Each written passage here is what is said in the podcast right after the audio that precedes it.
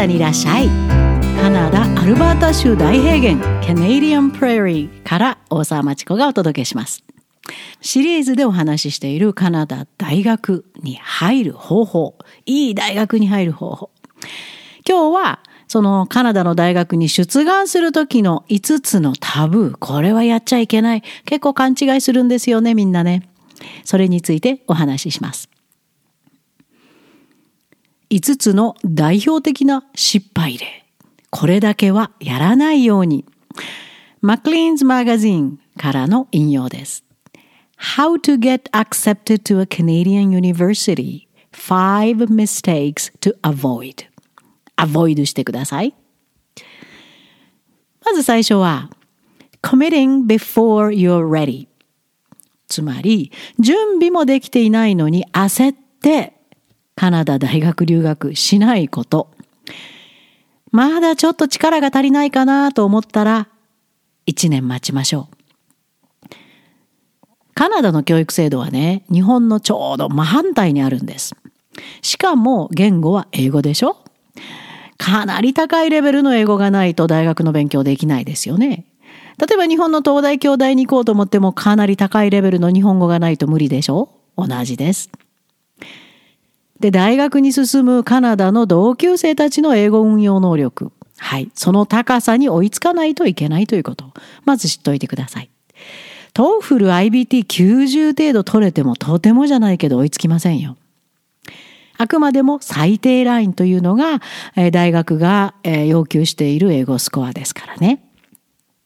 そして、クリティカル・ティンキングは完全ですか？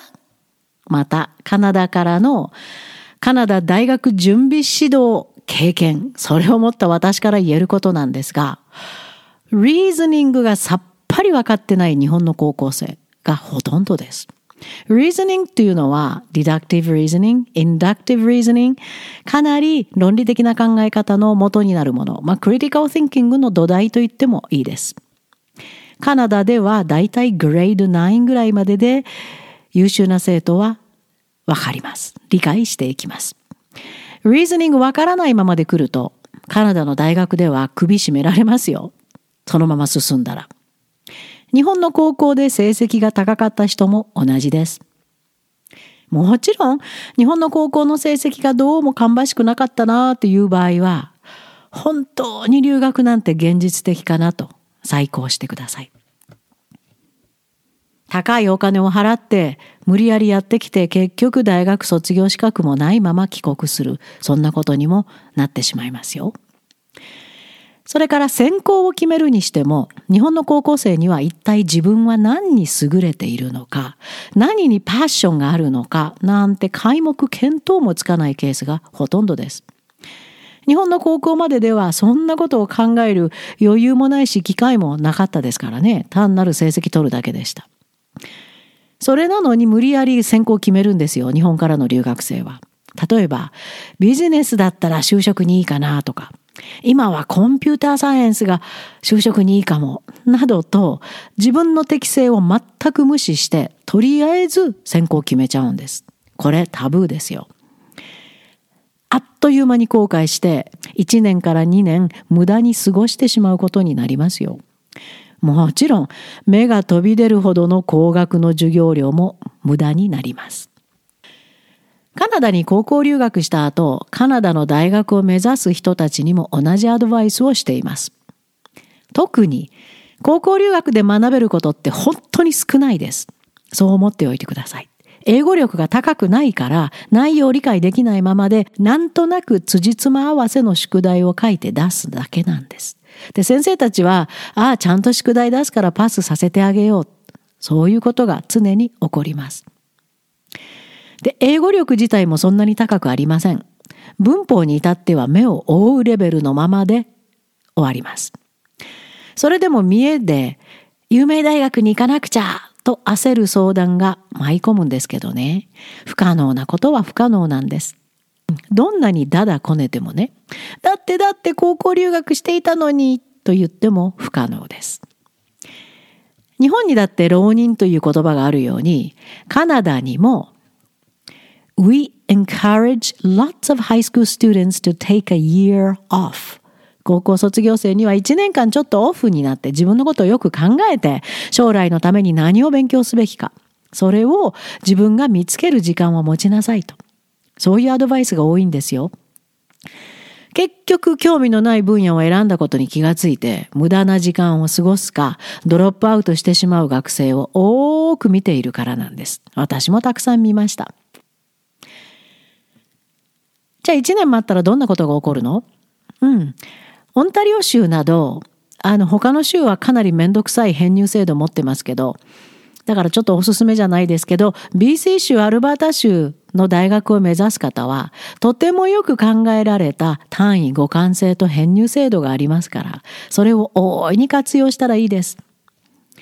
例えば1年 year off するの嫌なら、もっと簡単な入り方してください。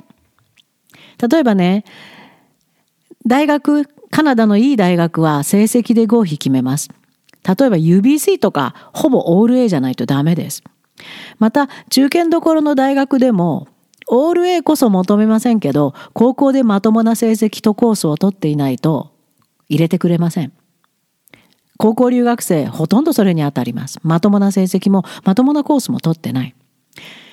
その場合は、高校の成績を問わないオープンアドミッション制、これを使うカレッジからスタートする。まあ日本からの留学生にはもちろん高い英語スコアがそれでも必要ですから。だからカナダに来るっていうのは英語を勉強するんじゃなくて英語で勉強する。つまり英語は留学前にマスターしておく。これが大学留学。カレッジ周りでも一緒です。もちろん高校留学にもカナダの高校のグレード10に来るときには英語かなり高いレベルまで準備しておくこと。これが絶対必要条件です。で、日本にいる間に着実に学力つけ、そしてカレッジに来てまた着実に学力をつけ、良い成績を持って意中の大学編入を目論むことです。英語力が足りなくて ESL から始めざるを得ない人には、ちょっと辛口のコメント。ESL から始めた日本人留学生が実際に大学編入まで至る確率は非常に低いことを知っておいてください。英語の準備は留学前に。これが絶対です。No.2 Misunderstanding expectations 大学がどんな学生を求めているかちゃんと知ってください。日本みたいにあの偏差値高かったら入れるそんなんじゃないですよ。一発勝負の試験の成績高かったら入れるそんなんじゃないですよ。ここからのアドバイスはねでも高校での高い成績がある方にのみです。成績が足りない場合は、もう高校での成績芳しくない場合は、きれいさっぱり有名大学は諦めてください。で、一番のアドバイスに従って余裕を持って準備時間を取ってください。じゃあ、高い成績がある人に向けてのアドバイス。例えば UBC などに出願する際には、Personal Profile というアドミッションエッセイを提出します。そこで目にする大間違いは、高校時代にこれもやった、あれもやったって書き連ねること。ダメですよ。何かを成し遂げるその道筋で何を学んだか。これを大学が見てるんです。あれもこれもそれももっともっとやったのに合格しなかったとショックを受ける出願者が多いですって UBC の担当者は言ってますよ。日本から来た高校留学生でこんなこと言った生徒がいました。ボランティアでは私はエグゼクティブだったんです。だから UBC に入れるはずです。そこだけをとうとうと自慢した生徒がいました。もちろん結果は UBC が、ん？って。No.3 Don't procrastinate やらないといけないことを先延ばしにしないこと。つまり、出願はギリギリではなく早めに。特に reference letters 推薦状たくさん書かなきゃいけない、出さなきゃいけない大学があります。それに至っては頼まないといけないし、書いてもらわないといけないし、カナダでは相当時間かかるんですよ。そしてそれを大学に郵送しないといけないんです。郵便事情は特に日本とカナダの間はパンデミック中は最悪でしたね。現在もまだ通常とは言えないかな。特に日本からの留学生には出願手続き以外にも他にやること山ほどありますので、早め早めの出願をしてください。No.4 letting your grades do the talking. Okay. 成績がいいから大丈夫って油断しないこと。出願プログラムによっては合否決定には成績だけを見る場合も多いんです、実は。しかし、他の提出が必要な場合には真剣に準備してください。決して軽く考えないこと。ビデオアセスメント提出が必要なプログラムもあるんですよ。例えばね、2分話しなさいって要求されているのに、ほとんどの学生は20秒ぐらいしか話してないんですって。舐めてますね。その子たちは自分たち成績がいいんだからどうせ合格するのにまあこれおまけだろうみたいに考えてるんでしょうね。タブーです。すべてに力を入れて取り組むことです。No.5 Not leaving time to edit エディットする時間を残さないでギリギリで仕上げようとしてもダメ。アプリケーションエッセイとは。アプリケーションエッセイには十分時間をかけて自分でエディットして完璧にエディットすること。アプリケーションエッセイには本当に時間かけてください。で、エディットにも本当に時間かけてください。あの、見る採用、採用じゃないや、合否を決める担当者が、ああ、これはきちんとエディットされてるエッセイだなと思うようにやってください。時間をかけてプランを立てて書いて書いて書き直し、日本からの留学生には特に文法、綴りの行点間違いが多いですからね、全く命取りとなりますから気をつけて。UBC のアプリケーションエッセイ担当者はこう言ってます。高校の宿題提出してるわけじゃないんだから。文法間違い、綴り間違いのあるエッセイは読みづらいし、スコア低くなるよって。もちろん、オーバーオーインプレッションが大切なことは言うまでもないんだけど、自分をプレゼンするのがアプリケーションエッセイだから、いかに効果的に書けているか、特に重要です。そうです。日本の高校生のエッセイ、いろいろ提出してくれるのを見てもエディットしてないの多いんですよ。めちゃくちゃな綴りミス、単純な文法ミス、そのままで出してきます。それを引きずってカナダの大学に来ると、えらい目に遭いますよ。はい、5つのタブー。わかりましたか？これが絶対やってはいけない5つの間違いです。カナダの大学留学希望の方は何度も何度もこのポッドキャスト聞いて絶対この間違いをしないこと。